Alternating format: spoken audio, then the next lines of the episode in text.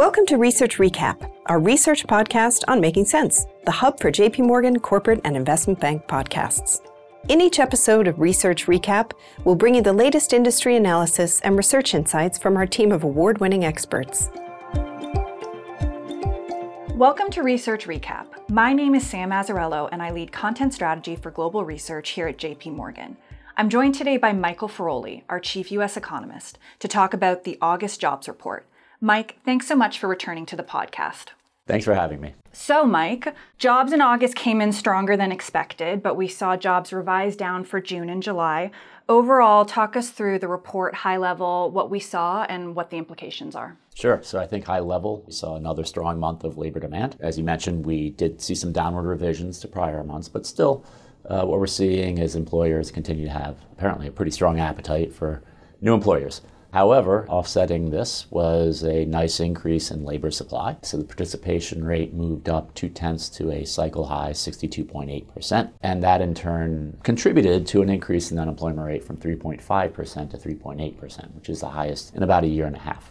And that perhaps fostered a more modest increase in wages. So overall, picture, I don't want to say Goldilocks, but it looks pretty good. You have still strong business activity, but at the same time, perhaps some easing in wage inflation pressures. Perfect. So then as a segue, talking specifically about average hourly wages, you mentioned they went up. They were up 0.2% month over month, 4.3% on an annual basis. I guess what level would be consistent with the Fed's 2% inflation target? Yeah. So last November, Chair Powell threw out a bogey of 3.5% as being something that would be consistent with 2% inflation and maybe, 1.5% productivity growth.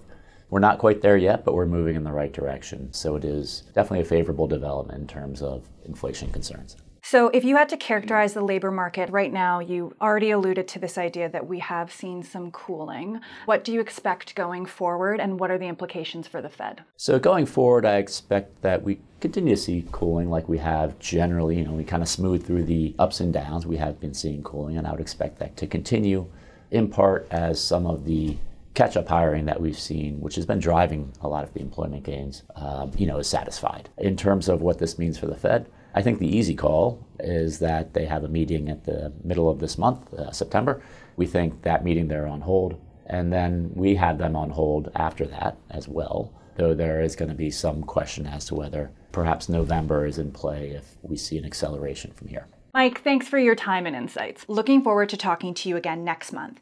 And thank you to our listeners for tuning in. For more research insights, visit jpmorgan.com/research.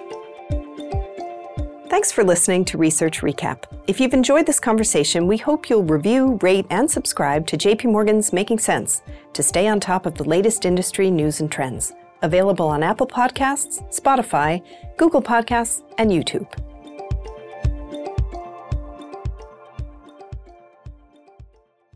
This communication is provided for information purposes only. Please read JP Morgan research reports related to its contents for more information, including important disclosures. Copyright 2023, JP Morgan Chase & Co., all rights reserved.